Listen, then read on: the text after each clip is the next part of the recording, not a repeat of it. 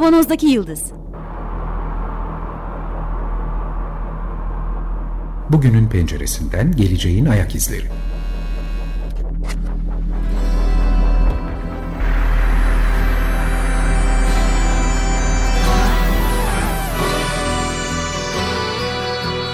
Hazırlayan ve sunanlar İsmail Başöz, Haluk Levent, Mustafa Yılmazer ve Fethiye Erbil.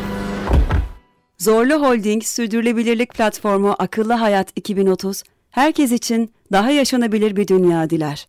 Merhabalar, Açık Radyo'dayız. 95.0 Kavanoz'daki Yıldız programında sizlerle beraberiz. Geleceğin ayak izlerini sürmeye devam ediyoruz. Geleceği Mars'ta aradığımız programlarımıza devam ediyoruz bu pandemi günlerinde. Küçücük bir virüsün bizi evlerimize hapsettiği bu günlerde biz hala Mars hayalleriyle devam edeceğiz. Kibrimiz affola insan evladı olarak bunu söyleyeyim öncelikle. Ee, geçtiğimiz haftada konuştuk. Mars'a istasyon kurmak bizim yani insan evladının önemli projelerinden biri olarak devam ediyor. Ama ne var bu Mars'ta diye konuşuyoruz. Haluk burada. Merhaba. Mustafa ağır konuğumuz olarak tabii ki programımız. Estağfurullah. Meraklı mühendis diyelim. Evet Mustafa niye Mars'a gidiyoruz? Geçtiğimiz hafta biraz konuştuk. Ne var, ne oluyor? Nedir bizi oraya çeken şey? Mars'a eğer hani bir siyasi ayağı veya bir kolonizasyon projesi yoksa daha teknik bilimsel açıdan bakacak olursak Mars'a bir gün şu nedenle gidiyormuşuz. Bir gün dünyaya bir meteor, göktaşı, böyle kuyruklu yıldız bir şey çarpar da dünyada yaşamı sonlandıracak olursa en azından insanoğlu için o zaman yaşayabileceğimiz bir komşu alanımız olsun, bir backup dünyamız olsun gibi bir bir yaklaşım hep iddia ettikleri şey. E, senaryonun da arkasında işte dinozorların yok olmasına neden olduğunu artık kesin gözüyle inanılan o meteor çarpması var 65 milyon yıl önceki. Böyle bir şey dünyaya gelirse onu havada imha edecek bir durumumuz yok. Oldukça iri bir kütle. Kaç parça bölünmeye kalkılsa bile çok zor bir şey yani şu anki dünyanın teknolojisiyle. O düşerse dünyaya hayat bitebilir. En azından insanlık için bitebilir. Yeryüzündeki insanlar belki suyun içindekiler yaşar. Bundan dolayı bir yedek gezegenimiz olsun, insanlık devam etsin falan filan. Böyle bir düşünce. Çok iyi niyetli bir halimiz var diyorsun. Yani. Evet, şartlı söyledim ama bak başta. Peki. Siyaset, kolonizasyon, sömürgecilik buna benzeyen şeyler yoksa diye. Çok zayıf. Ama ama insanoğlu kutsal bir canlı ve üstün bir Çok tür güzel. olarak üstü üstün bir tür olarak böyle şeylere şey yapmaz. Ne denir? Tenezzül etmez herhalde. Etmez, etmez, etmez o sırada doğru söylüyorsun. Yani öyle bir şey olmaz. Gayet etik bağlamda bir hayat kurmaya çalışır kendine insan evladı. Doğru söylüyorsun. Evet, tabii kesin. İşte bu bağlamda bir ne olabilir, nasıl olabilir, bir yeniden dünyadan e, bir hareketle orada bir koloni nasıl kurulur diye bunun üzerine kafa yoruyorlar. Geçen programda birazcık konuştuk ama birazcık daha açmaya çalışayım ben. Ha neden Mars? Birincisi Mars'ın yaşanabilir olması bakımından bazı özellikleri var. Buna bilahare girelim ama şöyle bir rota çiziyorlar. Diyorlar ki biz birkaç uzaya uçma, yörüngeye, dünya yörüngesine uçmayla uzayda bir alanda bir büyükçe bir gemi yaratalım, bir Katar oluşturalım. Bu Katar tamamen insansız bir şekilde robotik sistemlerin yüklendiği bir şey olsun, bir uzay istasyonu gibi bir şey olsun. Bu uzay istasyonunu Mars'a uçuralım. Mars'ın yörüngesine oturalım ve yavaş yavaş Mars'ın üzerine inip robotlar tarafından orada bir yaşam alanı oluşturalım. Bu yaşam alanı içerisinde işte tarım, su elde edilmesi, tarım yapılması ve işte bir takım oradaki tehlikeli ışıklardan, gün ışıklarından korunacak şekilde bir alan oluşturulması bunları falan yapalım diye bir plan çiziyorlar. Ee, yıl işte 2024'te böyle bir şey olabilir mi diye şu anda konuşuluyor. Biraz sorunları var o işin ama sonuçta oranın bizim için en uygun gezegen olacağını öngörüyorlar.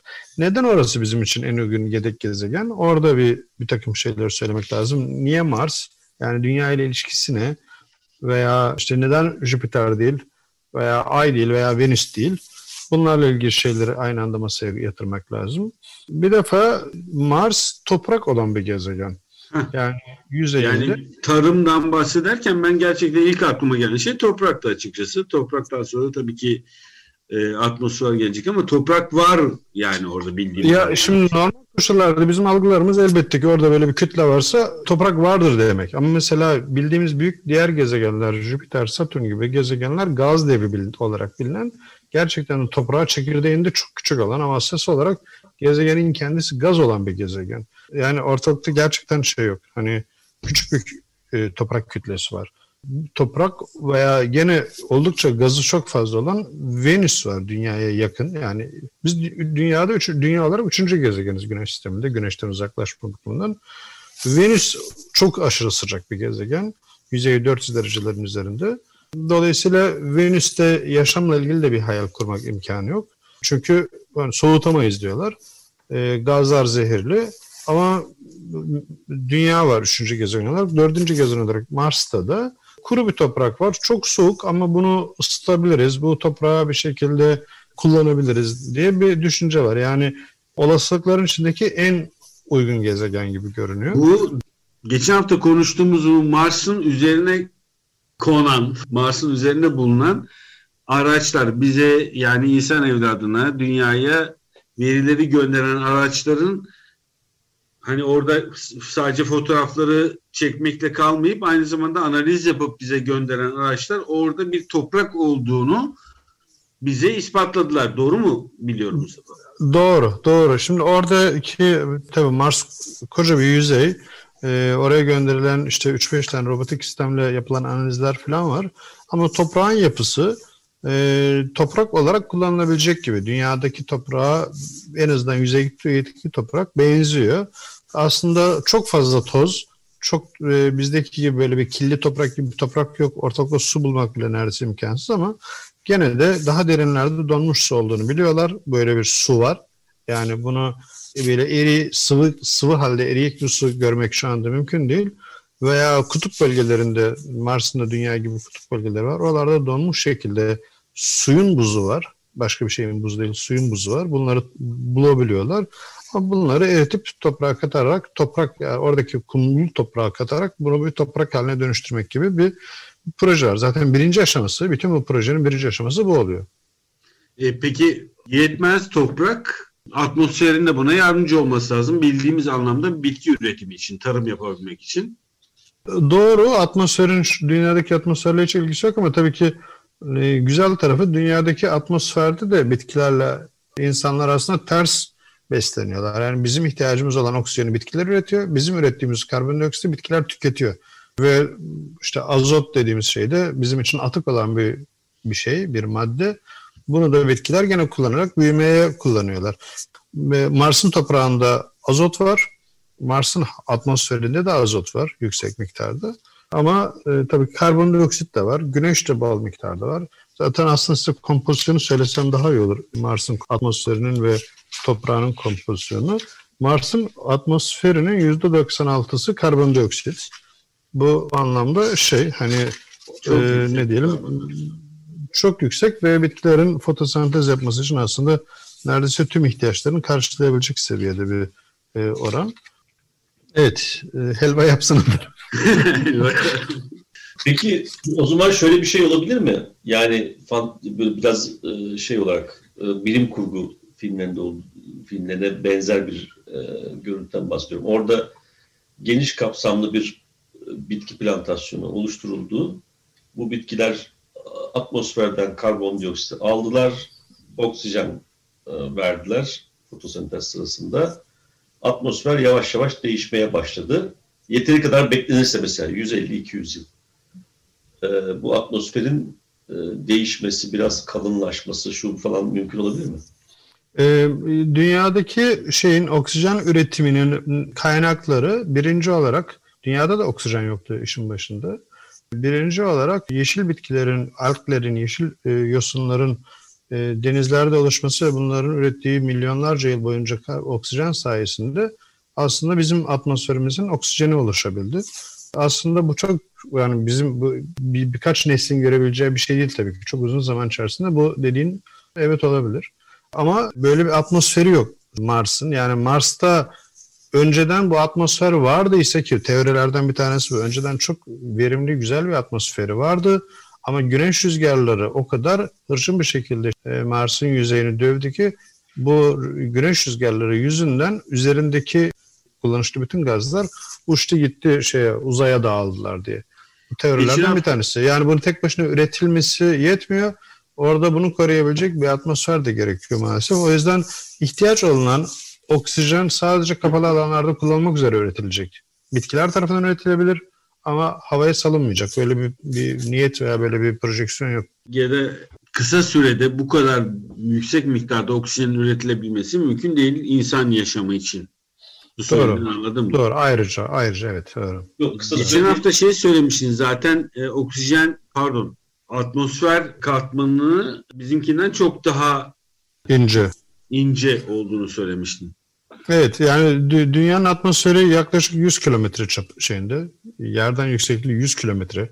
Tabii ki böyle 100 kilometre sonra bir anda uzay başlamıyor. Bu 120'de de atmosfere dair bir şey var. Henüz daha uzaya çıkmış olmuyorsun. 120'de çizgiyi görüyorsun. Ben uzaydayım artık. Yer çekimsiz ortama tam olarak ulaştım diyorsun filan. Ama Mars'taki atmosferin kalınlığı yaklaşık 10 kilometre çapında. Bu arada şeyi söyleyelim. Kal- kalınlığında düzel- düzeltiyorum kalınlığında. Bu kalınlığı karşılaştırmak için mesela uçaklarla seyahat ederken 8-10 kilometre yüksekliğinde uçuyoruz. Ee, yani bu şu demektir bizim uçuş yüksekliğimizde Mars'ın atmosferi bitiyor. Atmosferi bitiyor. Tabii gene şunu çok önemli konu. Bunu tekrar etmek lazım. Hepsi bunu konuşabiliriz. Mars'ın dünyadaki gibi bir manyetik alanı yok. Var ama çok çok zayıf. Dünyanın yüzde bir buçuğu civarında bir manyetik alanı var. Yani çekirdeğinde yine bir demir var. Bir ferritik bir demir var. Manyetik alanı e, yaratabilen. Ama bu alan yok denilecek seviyede. Bu şu demek. Dünyaya gelen güneş ışınları bu manyetik alan yüzünden dünyanın içine giremiyor. Dünyayı bir muhafaza şeklinde, bir manto şeklinde kapatıyor. Atmosfer de kapatıyor. Ama bu manyetik alan olmasaydı şunu herkes söylüyor ve herkes bu konuda muta- şey mutabık. Güneş rüzgarları bizim atmosferimizi süpürüp uzaya gönderecektir. Ne ozon kalacaktı ne başka bir şey kalacaktı. Manyetik alan koruyor diyorsun. Manyetik alan. Bu bizim kuzey ışıkları dediğimiz şey vardır ya hani Norveç'te falan böyle hep şey olur. e, Her yerde görünür yeşil ışıklar, turuncu ışıklar. Ben işte bu ışıkların- Norveç'te. Ya yok bu Instagram'da falan her yerde çıkıyor o yüzden söylüyorum. Ya ben de bulundup da görmüşlüğüm yok yani. Ama e, sonuçta dünyaya teğet geçen ışıklar bu manyetik alan sayesinde dünyanın içine doğru büküldüklerinde oluşan tayf bu ışıkların nedeni. Teğet geçiyorlar ama dünyaya direkt gelenler dünyanın üzerine, dünyanın yüzeyine ulaşamıyorlar. Bu anlamda şey, e, bizim böyle bir koruma kalkanımız var. Dünya bu yüzden bence çok şeyli, şanslı. E daha doğrusu biz bu yüzden bu dünyada varız. Bence evrimin nedeni burada, oluşmasının nedeni bu. E, ama güne, Mars'ta bu olmadığı için orada bir atmosferi kalıcı olarak elde etmeyi hedeflemek büyük bir hayal olurdu. Çünkü böyle bir manyetik alanı yok. Senin korkacak bir kalkanın yok. Güneş onun her şeyi pişirir. Yani güneş dünyaya daha yakın olmasına rağmen ki yaklaşık dünya ortada çok kabaca söylüyorum. Mars'a olan e, etkisi ve zararı çok daha yüksek. Güneşin Mars'a olan etkisi dünyadakinden çok daha yüksek.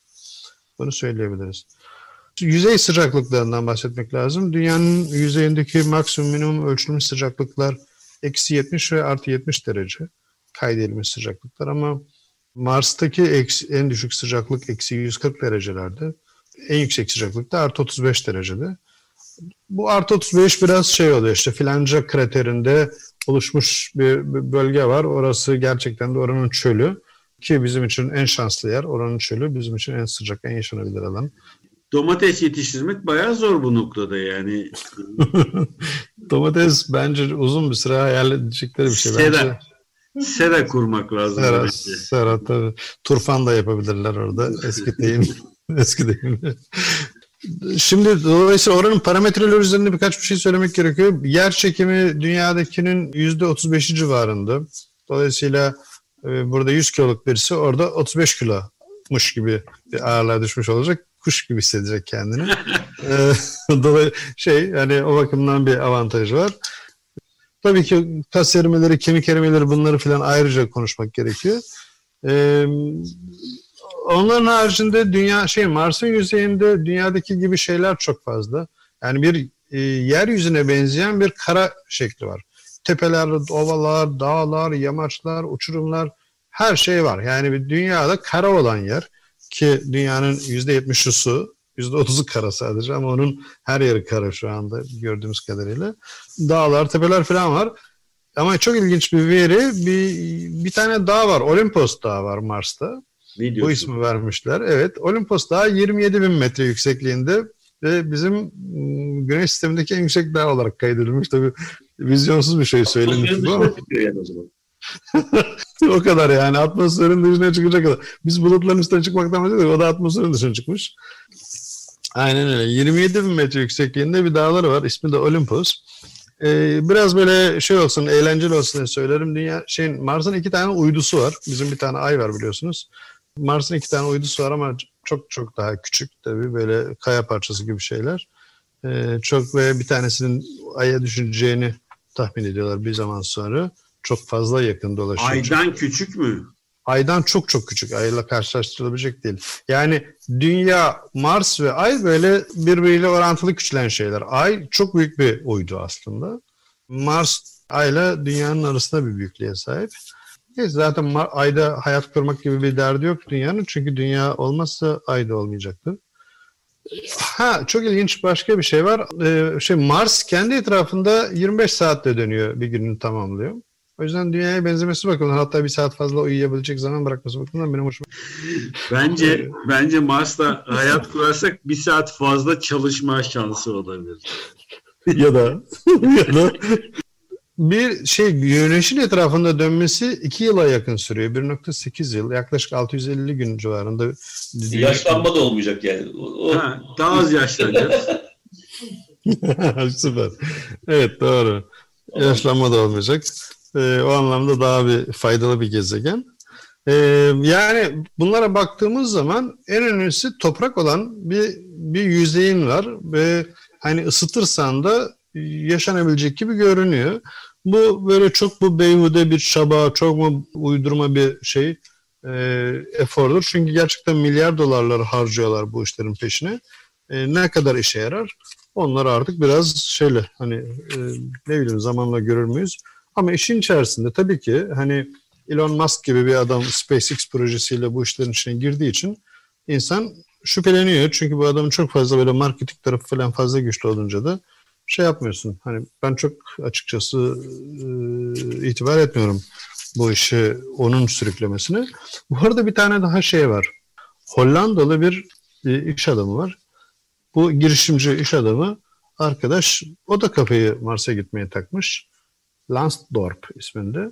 Bu 1977 doğumlu bir bir girişimci, mühendis. Bu adam da şeyin üzerine hani Mars'ta hayat kurmalıyız, e, koloni kurmalıyız, bir şeyler yapalım diye sürekli bu işi teşvik eden, yatırımlar yapan, projeler yapan, hükümetlerle çalışan, sunumlar düzenleyen, o da çok bu işin iş modeli üzerinde kafa yoran bir adam. Dolayısıyla şu anda Mars'ın üzerine hayal kuran iki önemli isim var. Hollandalı iş adamı Bas Lansdorp'la e, Amerikalı Elon Musk bunlar işin iş modeli üzerinde işte burada nasıl fayda sağlayabiliriz, bir vizyon katalım, tarihe geçelim gibi bir argümanla bu işlerin peşindeler gibi görünüyorlar. Ama ikisinin de arkasında yine hükümet destekleri falan var. Yani aslında hani örneğin bir uzay istasyonu kuralım veya Satürn'ün uydusunun fotoğrafını çekelim gibi bir projeye bakıldığı zaman iş aslında çok daha böyle bilim dünyasına dair bir projeyken Mars projesi biraz böyle marketingçilerin filan elindeymiş gibi görünüyor. Bunun tabii ki dediğim gibi başka taraflarında hani siyasi taraflarında ayrıca incelemek mümkün. Bir ilginç bir detay söyleyeceğim. Şimdi herkes duymuştur büyük ihtimalle çocukluğundan beri. Güneş ışını güneşten dünyaya 8 dakikada geliyor. Güneş ışık hızı demektir bu. Işık hızı aynı zamanda bizim haberleşme hızımızdır. Elektromanyetik dalgaların ilerleme hızıdır. Yani biz ışık hızıyla haberleşiriz. Bir uzak bir gezegendeki veya uzay mekiği gibi böyle uzaktaki bir uçakla vesaireyle. Şimdi biz dünyadan Mars'la konuşmaya kalktığımızda mesela Mars'taki insan Houston ben iyiyim dediğinde oradaki sesin dünyaya gelme süresi şimdi 8 dakikadan orantılıyorum ben 5 dakikaya düşüyor yaklaşık 5 dakikada ben buradan ben iyiyim dediğimde 5 dakikada oraya gidecek. Onlar Aa, aldık mesajını dediklerinde 5 dakika geriye gelecek 10 dakikada ben cevap almış olacağım. Veya benim başım belada dediğinde Mars'taki adam o zaman oradaki bilmem ne kolunu çek desin Houston'daki arkadaş. Böyle bir konuşmadaki iletişim süresini düşünecek olursan 10 dakikada bir e, şey hani anlaşıldı merkez demek 10 dakika sürüyor her bir şey için cümle için.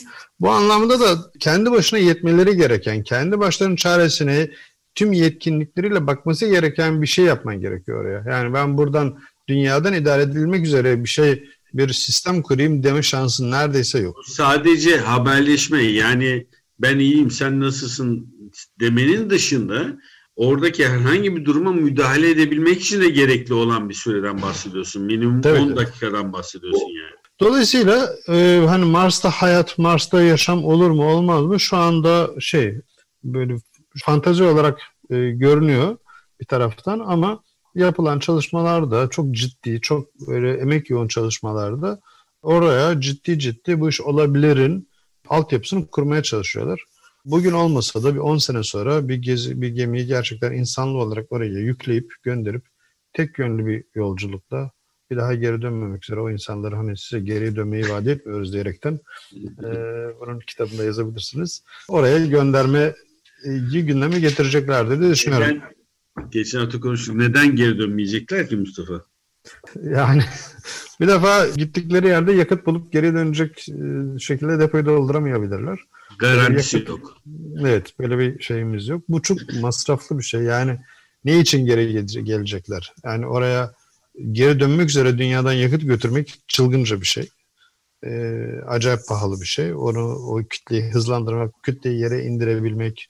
Yani birçok yer ay e, Mars yüzeyine yapılan birçok iniş e, son dönemine kadar neredeyse şöyleydi. Önce bir taşıt gidiyor, Mars'ın yörüngesinde birkaç tur atıyor. Ondan sonra atmosferde küçük olduğu için çok yüksek hızda onun iyice yaklaşıyor etrafına, içine düşmeyecek şekilde. Yakın bir noktaya gelince Mars yüzey aracını bırakıyor Mars'ın yüzeyine doğru. Mars'ın yüzeyine doğru düşen araç bir süre sonra paraşüt açıyor, yerlerde yuvarlanıyor. Dışlarında böyle yastık, hava yastıkları var. Onların etrafında bir süre yuvarlanıyor. Durduğu yerde yastıklar açılıyor ve içinden bir robotik sistem çıkıyor. Kendini kuruyor filan orada. Şimdi ve bunların atılan oraya düşen birçok uzay aracının e, birçoğu düştüğü anda öldüler. Yani yıllarca yolculuk yapıp e, orada hurda halinde bekleyen birçok e, insan yapımı uzay aracı da var şu anda orada. Ay, Mars aracı da var. Dolayısıyla hani oraya gitmek, kalkmak, yeniden oradan yükselebilmek falan çok şey projeler. E, fantastik projeler. O yüzden de insanı gönderip geriye getirmek ultra lüks bir şey olacaktır. Bir tahmin olacaktır. Yani sonuç itibariyle ortada çözülmesi çok zor bir problem var. O problemi e, mühend- çeşitli mühendislik problemleri var yani. Bu problemleri çözmek için e, dünyadaki değerli mühendisler kafa patlatıyorlar. Belki de en iyileri bir araya toplanıyor. Bazı fikirler dolaşıyor. Bir sürü fikir çıkıyor ortaya. Ve her biri oluyor, olmuyor. Sonuç itibariyle bir çaba harcanıyor. Ama o çaba sırasında bir sürü yeni fikir çıkıyor. O yeni fikirler sadece Mars'a yönelik o somut e, ve sınırlı bir e, problemi çözmeye yaramıyor. Oradan meydana gelen e, çözüm şeyleri, e, çözüm formülleri başka alanlara uygulanmaya başlıyor bu defa. Yani bu çok doğal, dinamik bir şey. Bu uzay çalışmalarının belki de dünyadaki teknolojik gelişmelere en büyük e, etkisi, katkısı bu oldu. Yoksa gidip Ay'a işte bilmem ne yapmak ya da işte tabii ki uydu ve uzayda çeşitli faaliyetlerde bulunmanın doğrudan günlük hayatımıza değil, dair etkileri oldu ama e, onun dışında da e, hem bilim alanında hem e, bu getirilen çözümlerin başka alanlara uygulanması dolayısıyla e, mühendis, çeşitli mühendislik e, fırsatlarının ya da yaklaşımlarının e, değişmesi, yeni yaklaşımların çıkmasına neden olmuştur. Dolayısıyla bu bakımdan hani bir bir bulmaca gibi düşünebiliriz bunu. O bulmacanın e, çözme çabası e, günlük hayatımıza ve değen işte üretim sürecine şuna buna veya doğrudan Çok, çok haklısın. kullanımımıza Çok değen haklısın. pek çok yan ürün çıkartıyor. Çok haklısın. başlı başına Böyle- bir şey değil yani bu. E, tamam ulaşılması çok zor bir hedef olabilir, gereksiz bir şey olabilir. boşa mı para harcıyoruz ama diye düşünüyor olabiliriz. E, ama böyle bir hedefin olması bu tür faydalar yaratıyordur diye düşünüyorum. Tabii Kesinlikle. Bunun, bunun şeyini... Örnekleyebilirim ben. Örnek, örnekleyebilirim onları Haluk. Yani çok mesela yakıt sistemleriyle ilgili onlarca alternatif var. Yer çekimsiz ortamda yaşama, beslenme, bir gıda yetiştirme, üretebilme, geri, geri kazanım sistemleri bunların hepsiyle ilgili böyle sonsuz varyasyonlu çözümler veya e, hibrit çözümler üzerine e, geliştirmeler yapmak zorundasın. Aldığın yol aslında bence aynı tarif ettiğin gibi buralarda olacak. Yoksa Mars'ta yaşamla ilgili hani çok lazım mı? Ben, ben, ben çok fazla düşünmüyorum, inanmıyorum. Analizlerin de çok fazla faydası olacağını düşünüyorum ama o yolda giderken esas bu yolculuğun kendisi biraz böyle şey gibi Hint felsefesi gibi oldu ama yolculuğun kendisi büyük kazanım olacak herhalde. evet bence de öyle. Peki bu haftalık da programımızın sonuna geldik. Bu programın size ulaşmasını sağlayan bütün Açık Radyo çalışan arkadaşlarımıza çok teşekkür ediyoruz. Program destekçimize çok teşekkür ediyoruz. Önümüzdeki haftalarda başka konularda buluşmak üzere. Sağlıkla kalın. Hoşçakalın. Hoşçakalın.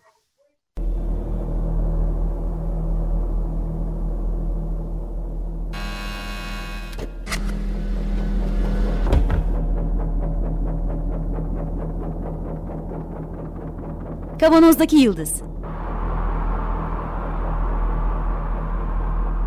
Bugünün penceresinden geleceğin ayak izleri.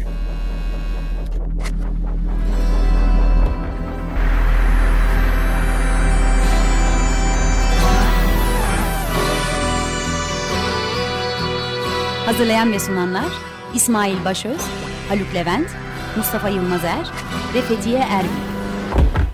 Zorlu Holding Sürdürülebilirlik Platformu Akıllı Hayat 2030 sundu.